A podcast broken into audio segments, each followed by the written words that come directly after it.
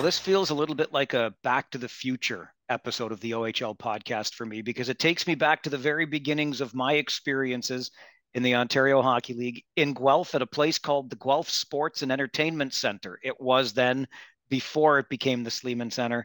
And Jim Rooney, who is our guest this week, was one of the owners of that Storm franchise, also the president, general manager. We spent a lot of time. I'm surprised, Jim, you'll even still talk to me today, given how much time we've spent talking over the years. Mike, uh, once a friend, always a friend. You know, uh, our Irish motto is uh, semper amicus fidelis, always be faithful to your friends. I like it a lot, and I certainly appreciate it, especially in this regard. Before we get into uh, your deep history with the Ontario Hockey League and the Guelph Storm. It seems to me, Jim, as though your name is frankly synonymous with sports in the city of Guelph. What is it about sports that you believe is so important to the fabric of a community? Well, Mike, you just hit it. It's the fabric. Sports is that opportunity for individuals, teams, families, corporations to pull together and excel in an area of skill or which they love doing. It, it and to do it at you know to raise the bar do it at a high level and um, enjoy it. Sport sport is just that uh, it's the dimension of culture that engages first of all the individual in and his or her growth as a person and then when you put them into a forum of one on one or one on 10 or whatever a team, it just raises that level again of excellence. And I, I guess we always had a philosophy that sport does that anything else can do, and that is first be the best, and then you will be first. And and uh, for for me, that was no matter what we're going to attack or, or, or take on. You know, if you're going to be a good public speaker, then go be the best. If you're going to be a quilter, go be the best. If if you're going to be an artist, great. Um, so I've been I've been blessed and fortunate to have wonderful mentors myself that always challenged me, uh, and um, so I'm grateful. But but sport in a community, it just bonds. It it's the glue that energizes it. It's the common area in a community, and uh, and it's fun it occurs to me that there are parallels between sports and the career where you spend so much time in education. My father also spent a professional career in education, and I can see the parallels between what you've done in sports and probably how you helped communities come together within the school system in Guelph. Well, and and and, and yes, I am grateful for that because the parallels and and, and you probably know that my background was St. Mike's in Toronto. And one of my most phenomenal mentors was uh, Father Dave Bauer. And uh, I mean, so many of the life lessons that I brought into adulthood, besides coming from my family and my Irish heritage, uh, was really ingrained in me at St. Mike's. And um, so you you're forever grateful for that experience, and then you know you just meet great people along the way. And and and yes, the the the excellent the academic piece is there, but it's still people, you know, and it, it, it comes down to the, the only asset you have are people. And and and that's why uh, you know they're precious. And I used to tell the faculty all the time, the only right to have a, to be able to come here are kids. We're here because of the kids. They have a right to an education. We have the privilege to teach them. So, from that point of view, it was I was lucky every day. What does it mean to you to have been inducted into the Guelph Sports Hall of Fame? Wow, uh, never had that question.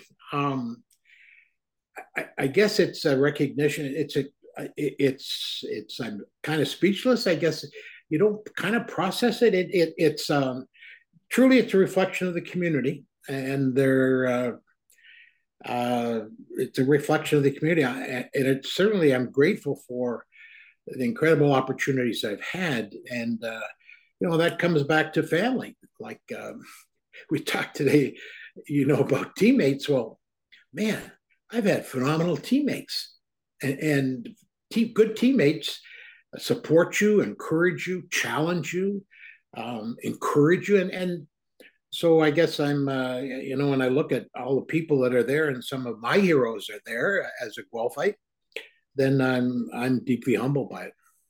Who might some of those heroes be? Who are Jim Rooney's sporting heroes? Well, well, I, I guess uh, depending where you want to start. If I uh, w- when I was growing up, uh, Le Gros, Le Gros Jean, Jean Beliveau.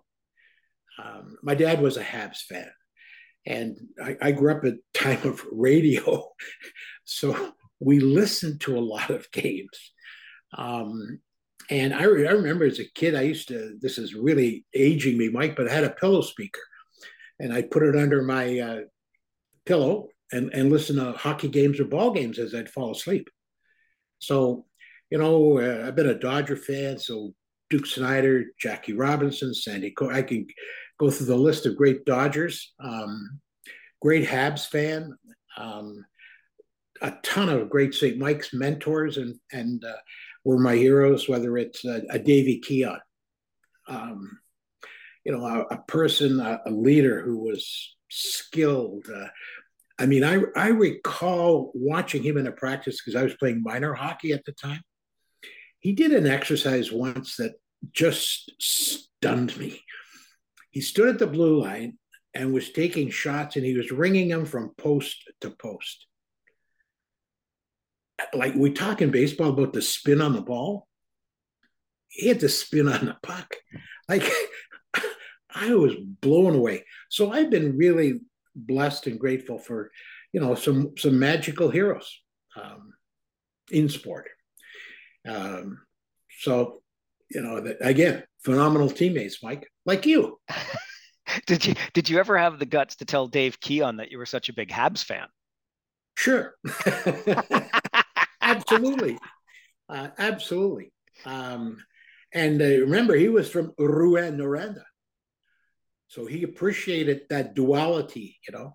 And back in those days, he had no choice because, you know, sadly, you were in indentured servitude. You signed a C form and you were their property for life. So he, he knew that once he came to St. Mike's, he wasn't going to become a Blackhawk or a, or a habitant. that is one of the great things about sports, though, isn't it? I'm a oh. diehard Leafs fan.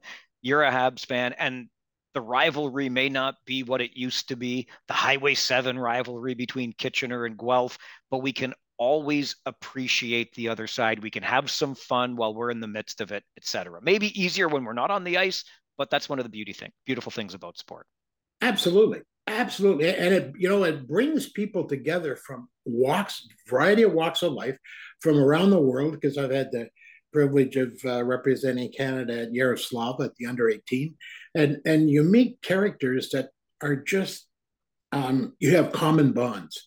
You don't know it, but some the sport often or the academic piece brings you together to to celebrate that you mentioned just before we started recording that the kind of joke within your family is that the Guelph Storm were like your fifth child. How did you, what led you into that position where you got to have a stake in the ownership group with the Guelph Storm? It, it, it's ironic. Um, a good friend of mine, excuse me, Joe Haloti, had the Platers here. and um, he had run into a bump in the road with the city he had told the city in 88, my contract, he had a five year deal, is up. And if I don't have a new contract by July 1st, I'm moving. Sadly, they, you know, they, ah, Joe, you're not going. Well, Joe left. Joe went to Owen Sound. Joe said, I told you, city fathers and mothers, I needed a contract by July 1st. God bless Joe, he leaves. we have a fall election. We get a new mayor one of the first things he says is, we got to go get junior hockey. So I got invited by a former mayor to form a group, and there, initially there were 25 of us. Whittled itself down after year one, and um, because we needed as teammates to sort out who was going to do what and what philosophy actually we had to bring to the table. So um, so that was kind of the the beginning of it. And after we got going, uh, I owe a lot of gratitude to um, the Soo Greyhounds and to the Peterborough Petes. Because in the early years, I'd spent my time on the road, I, driving wherever I'd meet. I'd meet Eddie Rowe in Oshawa. I want, I want to pick your brain. I, I want to learn about this. I, I want to know, um, you know, Dr. Chinook and Sherry. I just want tell me. Here's a list of questions. Um, just I need to get a flavor. Um, I've done a lot of things, but you know, this is a new venture, and, and we're going to do it right. Because one thing I did know, this was the third time a junior A team was in Guelph, and, and we had to make it right. We had we had no margin of error, and um, when you start out that first year with 344 season ticket holders, you, you got a big road to climb.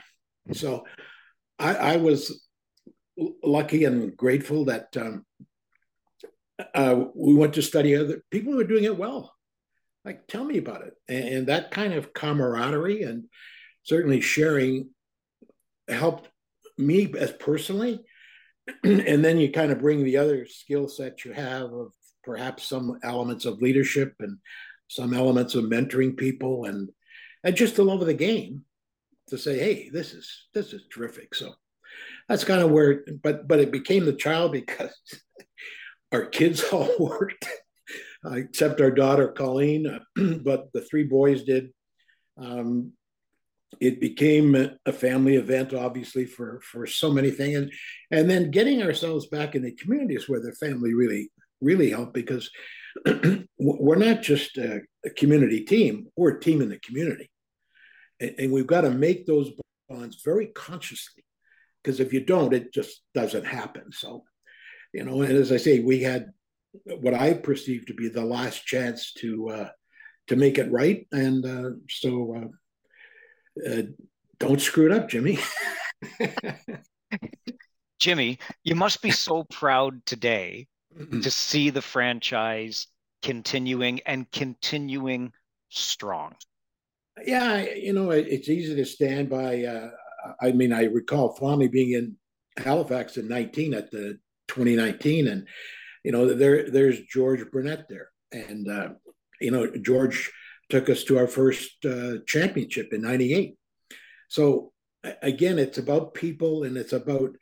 The, I mean, as a team, again, the only asset you have are your players.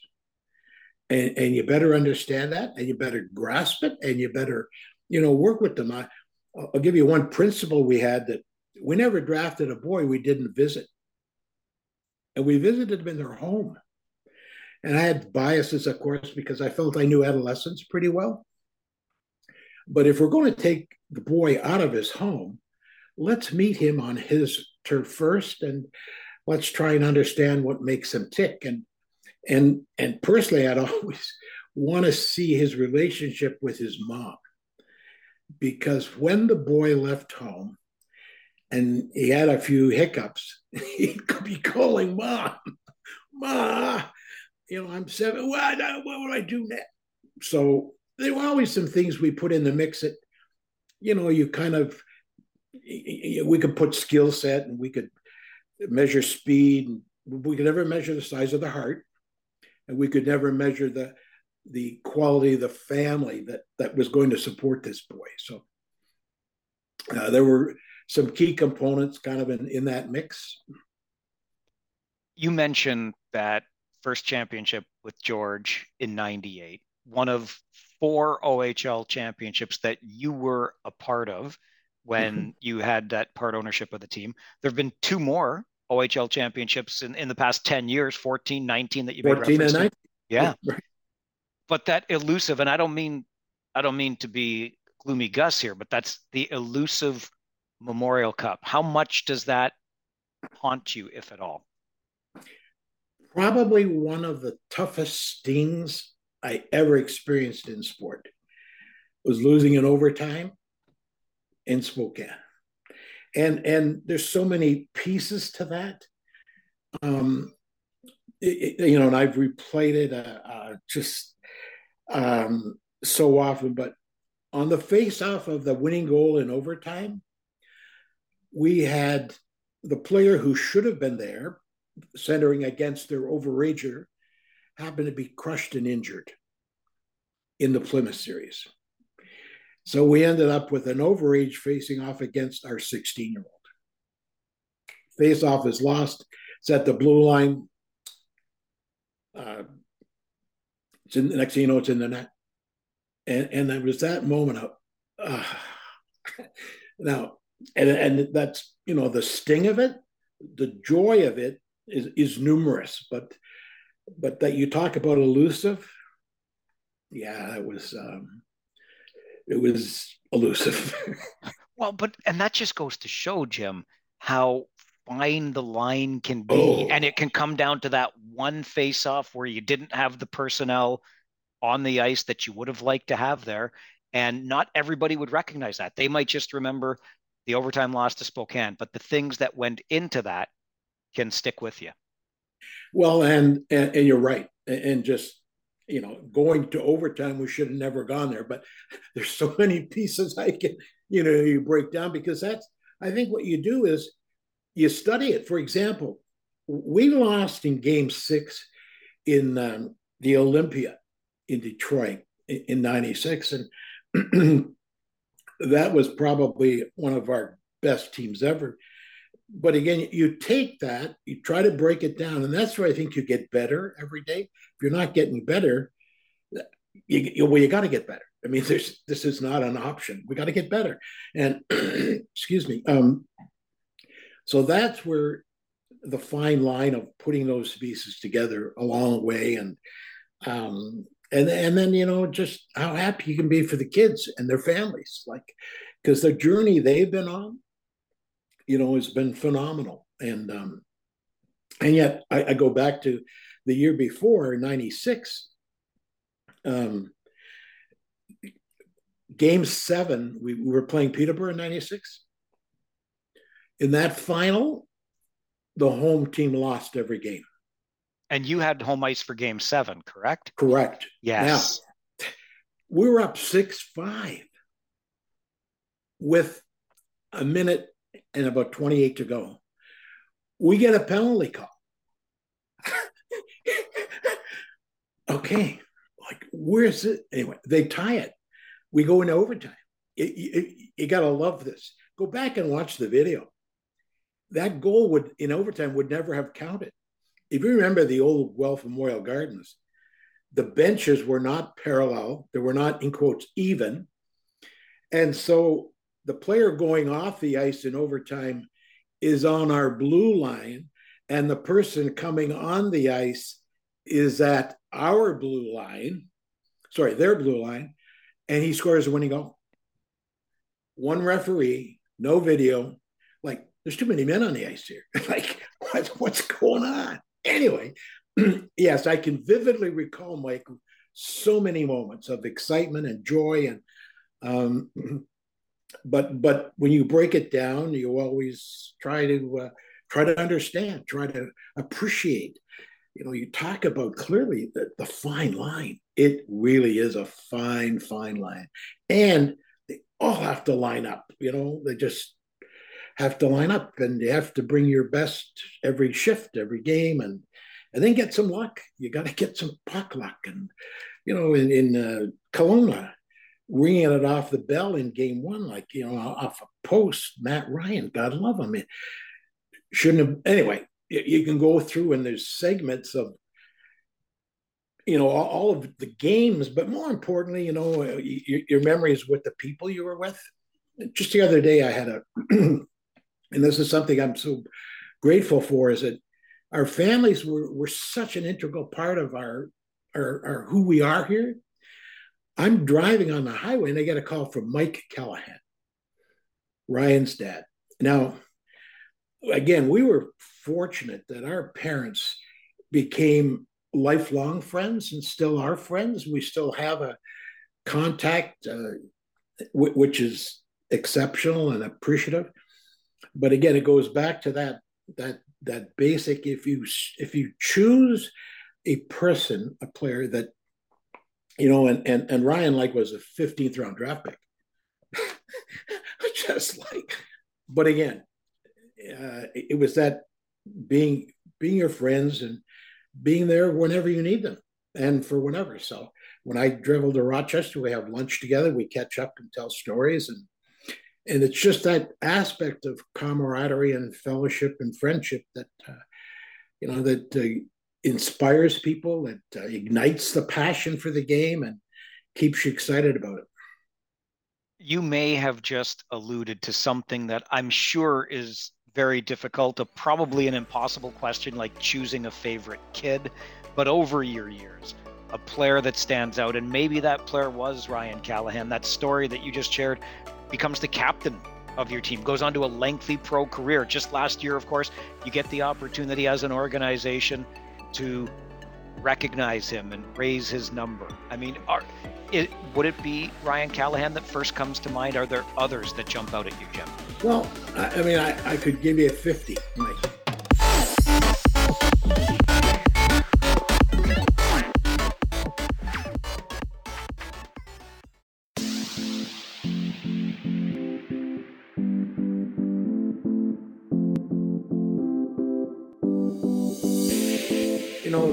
First kid we had, Todd Bertuzzi, sure. drafted in your rink. Um, you know, a 16 year old who had to grow into his and, and, coming off a very awkward situation. And uh, um, the only time I've ever spoke at a wedding was at Todd's. He invited me to be a guest speaker at his wedding, like so I could uh, you know, uh, going back to choosing Jeff O'Neill, uh, the pressure on us was to choose a Lindros because in that draft, uh, uh, Jeff was ranked very high. But the key piece for us was Paul and Laverne, his mom and dad, and, that family situation again. Uh, so I, you know, like, uh, how about um, Chris Hajt, first American boy we, we brought in. You know, um, Bill and Jean were just terrific. Um, putting him in the right environment in terms of, you know, the right billet family. Um, again, there's so many things you juggle to try to line up for the best interest of the, the player. But I, I guess, you know, every decade has its, um, it, its uh, individuals. Uh, maybe my favorite player would be Mike Kelly. Mm. Um, I get a little emotional because Mike meant so much to our organization. And um, Mike just got inducted into the Guelph Sports Hall of Fame. So that was the day we brought back kids from 25 years ago, you know, to celebrate with Mike. And uh, it was a great night. That man seemed to have the Midas touch when it came to putting, didn't he? When it came to putting together a team? Phenomenal. Yeah. Absolutely phenomenal. I used to say to Mike, Mike, um, like, he just had, you, you mentioned the Midas touch. He, he had a, a touch and feel and a, and an intuition. One of the great skills he had was the ability to project a player and and Mike was in a class by himself, where he'd select a player that wouldn't be maybe high. I'll, I'll give you a great example: Jason Jackman, great captain, great character person. I mean, I, I can go on and on and list players who were never ranked in the at, at the upper tier. Mike had that ability, you know, it just it was phenomenal. Um, so he'd be my favorite player. You talked earlier about the guidance you sought from others in the league as you were beginning this process, your experience with the U18s Team Canada. What have you learned, or what did you learn through that, Jim, about what goes into building a great team? Because while the Memorial Cup may have been elusive, four championships is nothing to sneeze at. What goes into making those teams? Um, planning. Um, you know, you have to have a very clear vision. And one, one of the things we decided early in the partnership was if we wanted to be a champion, we better go get a champion who somebody who's been a champion. So we went and got a guy like Craig Hartsburg. go get professionals um, who who've been through that. I mean, if you want to teach kids, get the thoroughbreds, to use analogy, um, and give them resources and get the heck out of their way.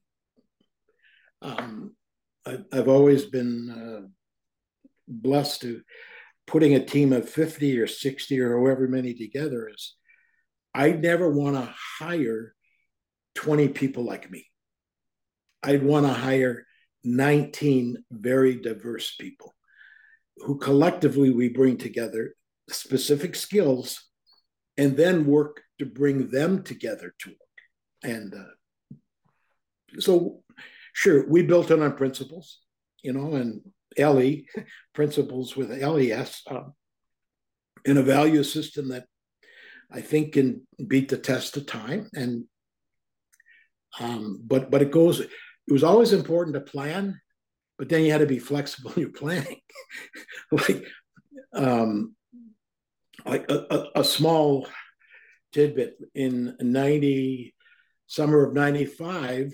Um, we thought we had a pretty good team in 96. We knew we were going to be pretty good. But there was a gentleman's agreement that at trade deadline, if Team X wasn't in a great position and we were, that we might get first choice if this player was being moved. It was that kind of planning, if you want, to have lots of transparent discussions, confidential, of course, with your partners, but um, trying to always ensure that there was, if, if we fail here, we've got a backup, that we have something in place so that instead of taking massive steps back where we start, that we were going to get a little better every year.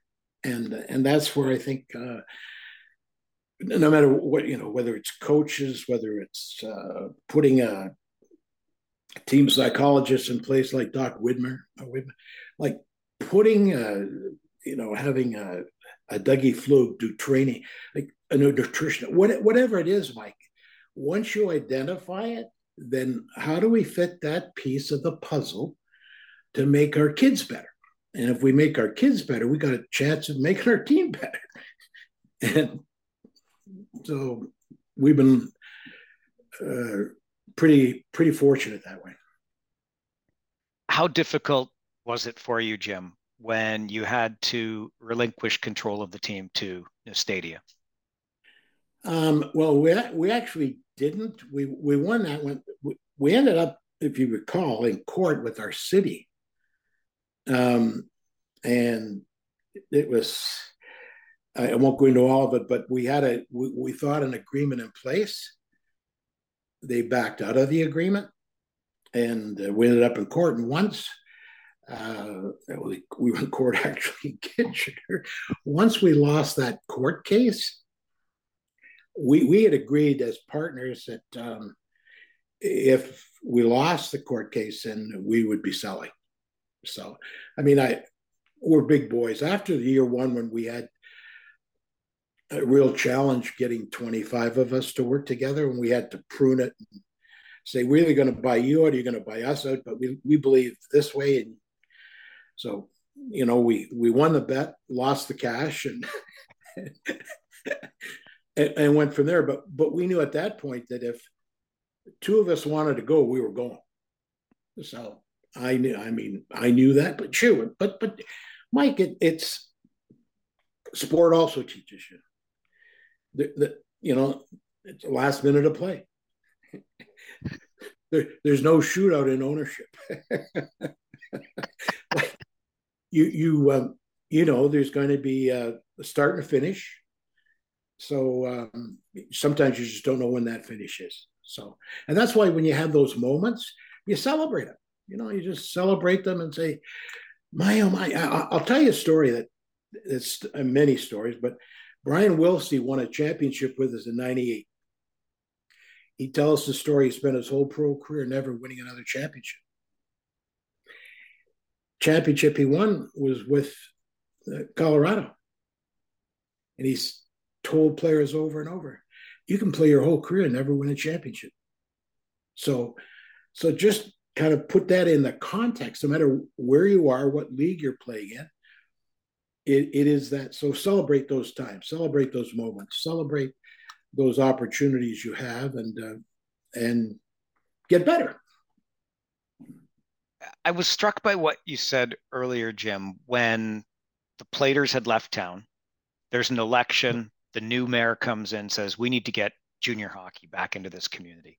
Can you put into perspective the void that was left behind when the Platers left for Owen Sound? It was like you wake up in the morning and if you were close, you knew it could happen, but it's like it's you don't believe those. They're not going to do that. But he said they were. And if if you know him, he's a man of his word. So don't don't don't bluff. Please don't. But again, it was it's ironic. We had some people in leadership that perhaps didn't appreciate sports and, and the importance of it. And um, there were other people that said, ah, Joe's not going to do this, you know, like, and then it happens. And uh, uh, so, M- Michael, I had a letter dated October 12th, 1988, that we'd be in a new building in 91 or 92. We opened the new building September 28th, 2000.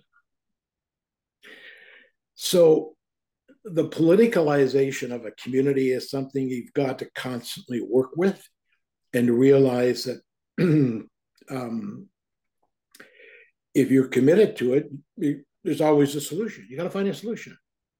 Um, a short anecdote about you asked me about the storm being our fifth child.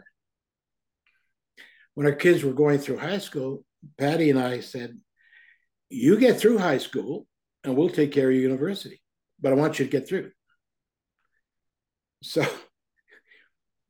in uh, the end of year one, we had no surprise, lost money. a ton. So we all had to write personal checks. and two of our kids, dad, are we going to be okay? Is, is that promise you made me okay on that on that unit? Yeah, don't worry about it. You know, I'm a man. If I if we said we're going to do it, we'll do it. Uh, but and that's where kind of that family thing. Storm is like a child. We promise to take care of this, and, and we'll take care of it, and, and and we'll make we'll work it out. Don't worry. That was the only year we had to do it. Um, so it, it, it's about you know believing and and uh, you know being persistent. We're Irish, and some people say we're stubborn. No, we're just very persistent.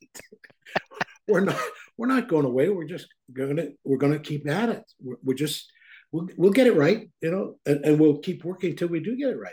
So it's not lost on me that we're having this conversation about the time that the Platers were not there. Major Junior was not in Guelph, and the a very similar situation is playing out in a nearby community. Although we go back further into OHL history, but Brantford at one time had a team. At least for the foreseeable future, they'll have a team again. And there are all kinds of whispers. And the current mayor of Brantford has made it very clear he'd like to see Major Junior back in the city of Brantford, much like you just said with that previous mayor of Guelph. What do you make of what's going on there? How closely are you paying attention? Well, we're on the periphery. We're not in the in the full game action now. Um, I I think I know for sure that uh, the one way to make sure Brantford stays is get them a building. I mean, the facility today, Michael, is whether you're working in a studio, a theater, uh, you know, um, a store, uh, wherever you you've got to have the appropriate facility. So that will drive the bus, and the hope for that um, we're a small community operation. I mean, the OHL is, we've proven, sadly, we can't work in Toronto. we've proven Ottawa's the exception. London is better than and Windsor, but and, and your own uh, Kitchener, wow. But most of us aren't. We're a small town. Um, And, that, that's what works best when everybody works together. So I'm hoping for Brantford. It'd be great for the league. They have a wonderful history. And again, does it connect the community? Absolutely, it does. Absolutely. So, yeah, I get the sense it's kind of got that. It's a right-sized junior hockey market, isn't it? Big time. And, and by the way, I, I, think it's close enough, and I don't want to speak for the citizens of Hamilton, but if I'm in Ancaster, it's 25 minute drive down the road. It's it it's doable, you know. Uh, in in our community, we we made a priority one year to go sell season tickets to folks in Erin. Like, why wouldn't we bring the folks from Arthur in or, or whoever, and, and go out and cultivate that? So, I I think if I were operating, I feel really good about it. You know, that's really interesting because I'm I'm a big fan when I'm out on a little motorcycle tour of all of those Wellington County places, Arthur and Erin and you know, et cetera. And and you mentioned when you took control of the team, 388, I think the number was a, a low number. 300, 344. Thank you. 344 season ticket subscribers. You must have had to hustle to build that fan base. Yes. And that's where the off ice team and the right people are so good. If you go and look at the personnel off ice now for the Storm, they've been there 20 years, the key people. And there's a reason, even when, you know, in 16, 17, they had pretty ordinary, poor hockey clubs, they were still putting bums in the seats. And our kids will tell you that um, dad was always about bits, bums in the seats. Um, what, what, are the bits? Because that's what we need. I, I recall um, Joe, when he was here, was extremely generous um, and, and, and turn us to our community. But, but at times, I listening to colleagues, they took advantage of his generosity and they wouldn't buy tickets. I'm shopping in local Zehrs after we get going, and guy, Jimmy, where are my tickets? Said, you know what? When Mike Kelly comes to buy his groceries here at Zehrs, he's got to pay for them. Now I got to raise, I got to sell tickets to pay for Mike and his family because he doesn't get free groceries. And it was sometimes that gap we had to jump over where the, there's no such thing as a free lunch. Come on, somebody's taking care of it. So I need you. If it's important to you, we'll work with you. You know, we'll sell you a half season ticket, whatever. We'll sell you an adult and a child. We'll work with you to accommodate you coming to support our hockey club, which is your hockey club. We're just kind of the custodians of it, you know. We're just going to be the people who pay the bills. And we'll take accountability if we're good, and we'll take accountability if we are awful. but, you know, we'll show up every day. Building these fan bases, connecting to the communities where the teams exist. Uh, arguably, I, I think it's, we look at the 20 member teams in the league currently, it's a pretty healthy league. I know there are some you know, little soft spots, but overall, and I'm really fascinated, Jim, that you chaired the OHL's board of governors when it oversaw expansion from 16 to 20 teams. What went into that? What kinds of conversations were you having as a board about adding those four new franchises?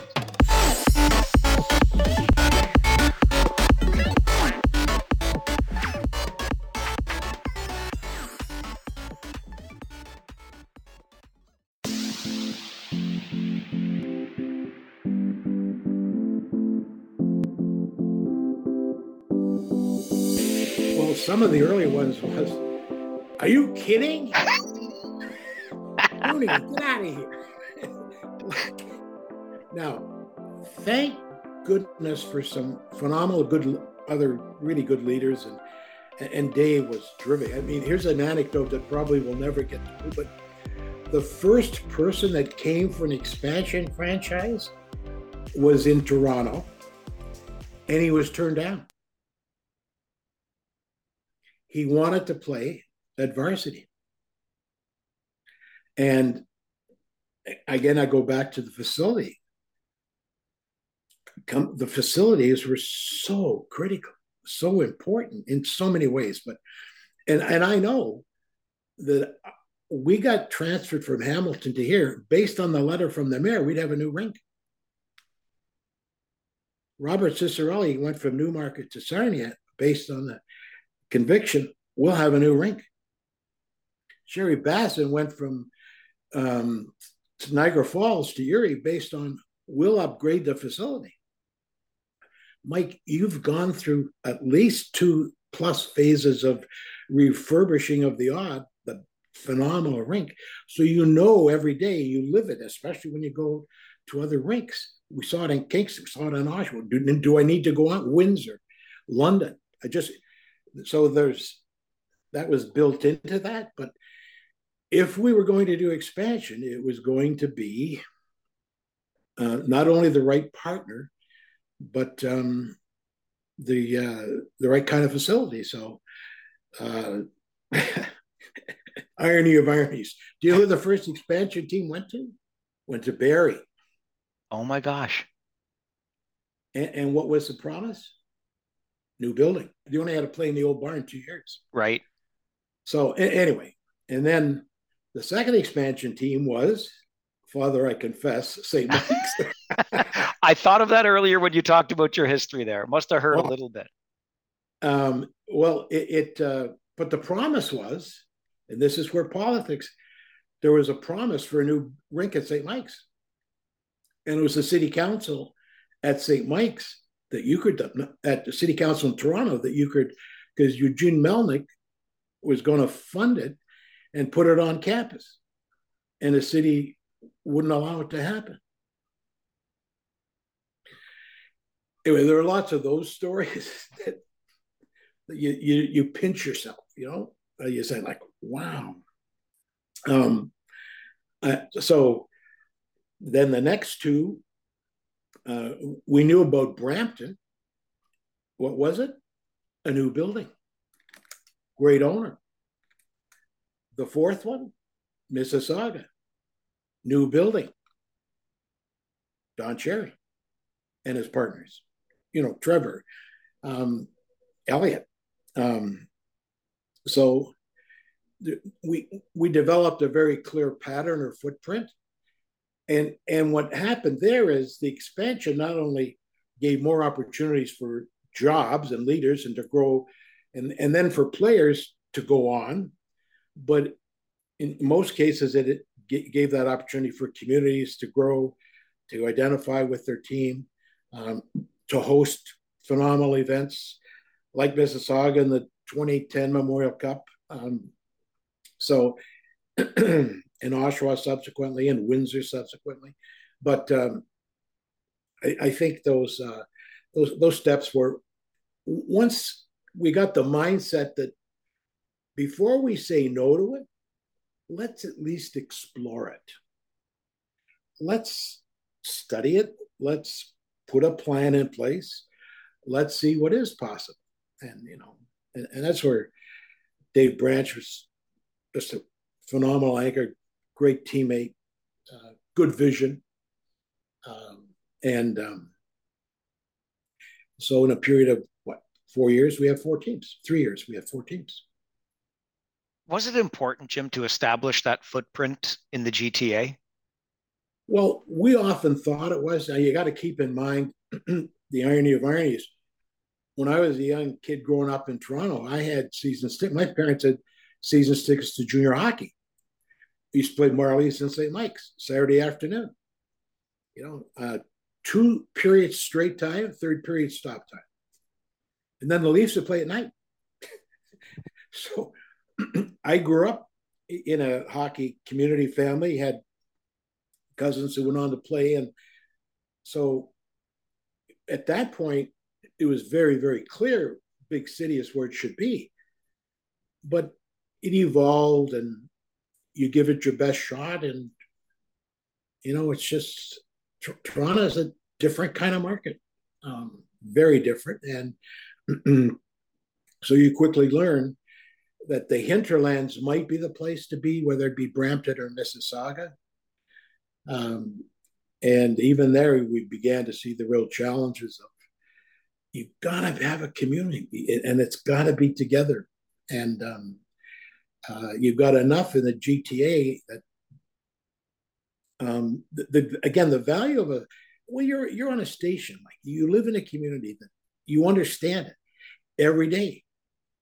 There's a great radio, there's TV, there's the free press or the record rather. You in, in Toronto, you don't get that. The big city doesn't have it. It's, they're competing for whatever, you know and they care about the Leafs. Like they care about the Leafs, and you know I, I don't know. I mean, Eric Lindros playing in um, Oshawa is the closest to getting a presence in Toronto 30 years ago. But, you know, he's a Toronto kid, and so they followed him. But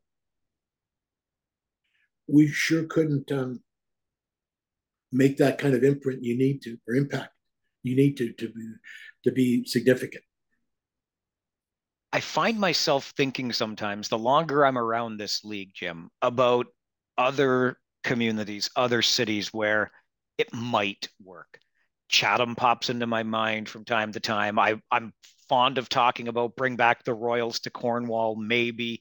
Belleville's not all that long removed, and who knows, even though they've got the AHL team there right now. Do you think the league is right sized at 20 teams? Is there room for it to expand again ever? I think there is, but but you're absolutely right. Where you would go is um, you know, the, again, the critical piece. I, uh, I, I know it's probably very tender, but you're right beside one of the best communities where it could be, and that's in Waterloo. And that's such a no-brainer, but the politicalization of that is, a real factor.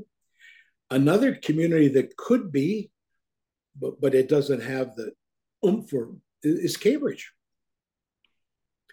um, because of access, but uh, you know, in a community that's finally struggled to come when you bring three together to form one.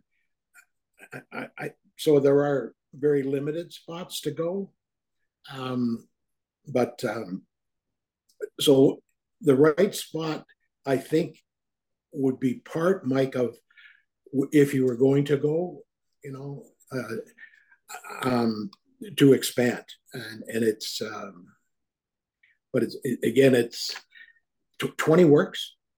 I, I, would think in all cases, um, you, want to make sure that the twenty you have are in good shape. Expansion, uh, you know, thirty expand for the sake of expanding isn't the reason. Expansion, if it's done properly, will stand the test of time and prove that these communities will embrace these teams, take care of them, nurture them, and and, and you'll be here for 30 years, 40 years, 50 years, whatever. I guess it just occurred to me that if there were to be a further expansion of this league, it would have to happen under the watchful eye of the next commissioner. David Branch's name just came up again recently as we were talking. How do you feel about the man after 45 years, the man you worked so closely with, calling it a career? Um, I, I think everybody in hockey, not just major junior hockey, but hockey across this country is. I mean, I used to tease often imitate it, never duplicate it. One of a kind. I used to talk to Dave about POD, his point of difference. And, and the and the great thing about working with David was to be able to, at times, keep up with him, um, stay with him, and and you know I think the strength of a real good team is where you push each other in the right direction, and then support each other. Because one thing that's really important you learn very early in, the um, if if it's a three to one vote and you're the one, you better be leading the parade with the other three okay? Because you have no choice, because that's what a team is about. And so David had so many great skills, and I'm forever grateful that he was there for. I mean, it, it'll never happen again, Mike. It just won't happen. You know, you take a, I think he was what, 27, 28 when he started this journey, a young puppy, and again, thrown into it, uh, uh into the chasm of major junior, and wow. And, and the, the list of credits just go on and on. Like, wow. I personally loved working with him for a whole bunch of reasons, but you can learn a lot from David. Um, here's something I'll share with you that have you ever seen Dave work with Dave? Dave always has a book with him. Yes, he does. Yes, he does. And and Dave is forever taking notes. You know, and and um, back when cell phones, I, I enjoyed my road trips with Dave on so many occasions, but the road trip was often a working road trip because you're in the car working on the phone, whatever it is. Uh, and he had an ability, he had an unbelievable stamina about him, clear vision, good teammate, great teammate. Um, and, um, and, and I could go on and on about Dave and the lessons he taught and the impact. Well, it, will last forever in the league. Um, but one one aspect I loved working with him, and this is where my own background crisscrosses, is taking the education piece to a level it wasn't, and it's gone on to succeed. And uh, you know, going from one academic piece to three areas to recognize uh, to the first we're the first group to write a, a program called Players First. Um, so that kind of piece, you know, the scholarship piece today is an outgrowth of that. Um, Dave got it, and, and Dave was always tremendous. He kept his finger close, like he coached himself. Probably a lot of people didn't, unless you're really. But uh, everybody in Whitby knew Dave coached. and, uh, so keeping his hands in the game, and again working with parents himself, he continued to understand and grow, and then, uh, you know, and then he would apply those lessons. Um, so it was, it was fun. I, I loved it. Loved the, uh, loved that whole phase of life but as his stature grew in the game, Jim, I, I just wondered about those kids in Whitby he was coaching. This is David Branch behind the bench. We'd better listen to this guy. Yeah. Um, but he was smooth. and and he had, you know, David had the ability to step on your toes without dulling the shine of your shoe. You know, he could, uh, and I guess one uh, there's so many reasons I, I love David, and but his love for the game was so clear, crystal clear. But he was also a, a good person about reading the times, and David was never afraid of discipline. David always appreciated the the importance of accountability, and um, one of my heroes growing up was, uh, and this is what, what again stood in, in my vocabulary of business was gentleman named Walter Alston. Walter Alston managed the Brooklyn slash LA Dodgers for 24 years. And Walter Alston had 24 one year contracts. And when I was growing up, that was one of the business lessons I learned that every year you got to be ready to go and you've got to earn it. it it's uh, and you got to prove, you know, because that's what you're asked to do, and and you, you better be able to. So, uh, um, everybody, I'm sure, brings those characterizations or lessons that that mean a lot to them, and um, and and then over time prove to be very extremely valuable. Um, we've we've talked a lot about building teams, the importance of teammates. I, I might say your two closest, Roger Lajoie, Chris DePiero, have both been on this podcast talking about teammates, which is your latest endeavor, keeps you busy these days. What's it all about? Why is it important? You know, um, I was having a beer with Roger in Vegas. This is five years ago. And we had known each other throughout the hockey world for a number of years. From he was involved with the Marlies years ago, and then through the CHL, and then obviously at the OHL, and then he moved on to Ottawa. So I've known Raj for a long time, and you know, over beer, we're just celebrating. What about Boom Boom Boom? And we start th- the next thing you know, that June we launched Teammates, and Teammates was just about. Uh, it's ironic you you mentioned this, Michael, because I just happened to have a copy of. It's on my shelf back here. It is. Uh, the power of teammates, and so you know the key to that are the ten principles, and so all of us come from a, a, an educational framework. Roger was teaching at uh, Ryerson slash Toronto International or whatever. Metropolitan TMU, yeah. Um, Chris, I, I know him from St. Mike's, um, and then in Oshawa, he was in Oshawa. So we probably had a lot in common. The only thing we didn't have in common was age, but that's okay. Uh, I'm uh, eighth for the tenth time, I think. But uh, anyway, um, we uh, decided let, let's do this, and, and the one-on-one. This was pre-COVID. W- was really good during COVID. Of course, everything stops, and you, you become a, a, a Zoom teammate. There's nothing, you know, the personal part is put to rest, and but you write every day, and you know what? It's ironic. I just spent Saturday with them at Toronto.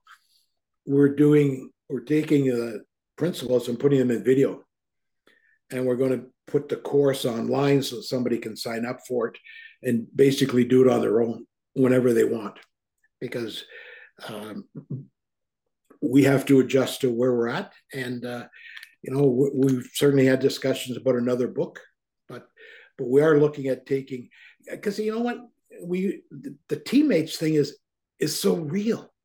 It, it, it's realer than real. We never we're we're not solo performers. We we got to have great support staff, and yet every person that we've encountered has the ability to grow. You know, um, I, I go back to an example early on in our storm days. Uh, I put a small amount in our budget every year for professional growth.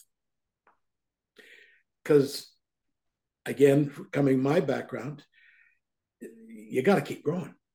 So I had an employee early on came back to me and we did our year end review. And he said, Jimmy, here, here's your money back. I did. I don't want it.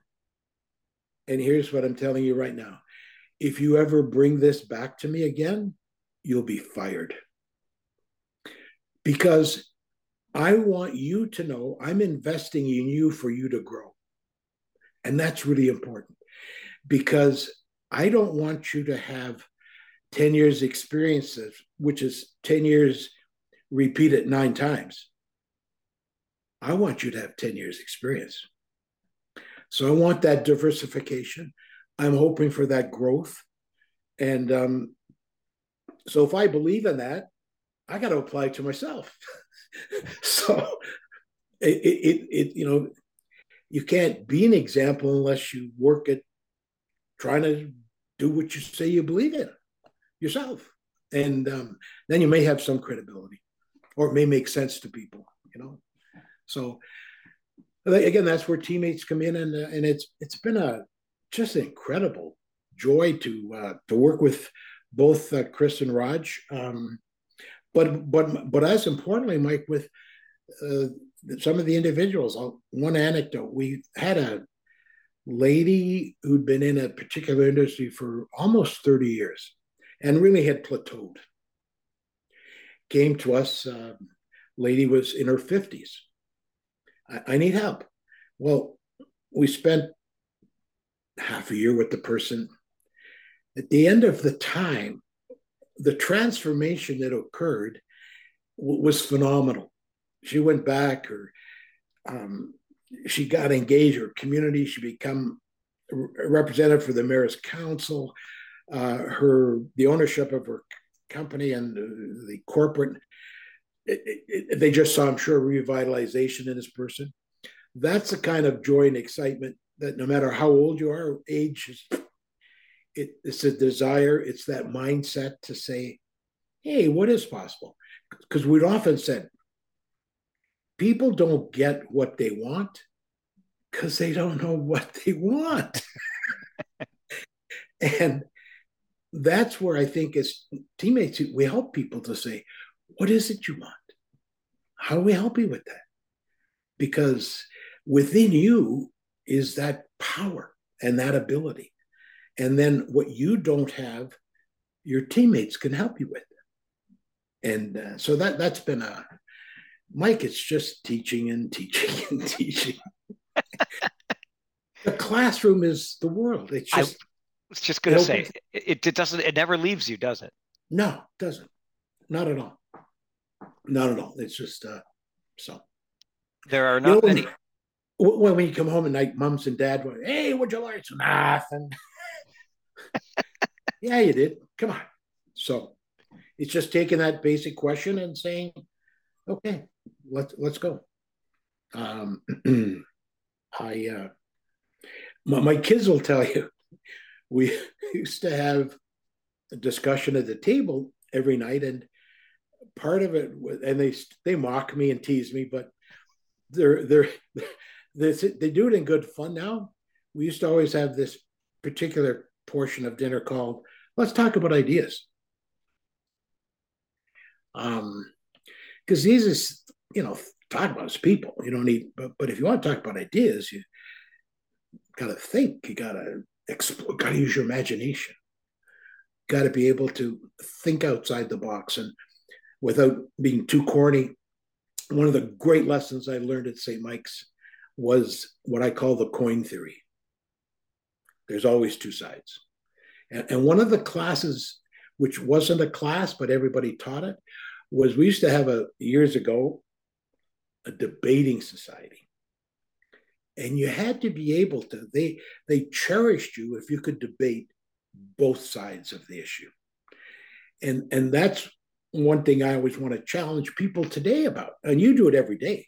You do it every day for three four hours every day you're challenging your listeners well what about and I, did you think about this and to me, that's so critical because that's where solutions are.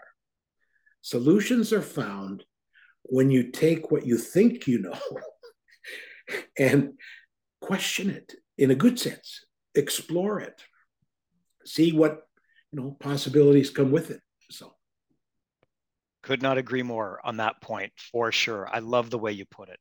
Look, I could I think talk to you for another full hour, but I want to be cognizant of your time. There are not many deeper connections to this game either, or stories to be told than from the likes of you. So thank you very much for giving your time to us for this show. I appreciate you, Mike, very much. Thank you.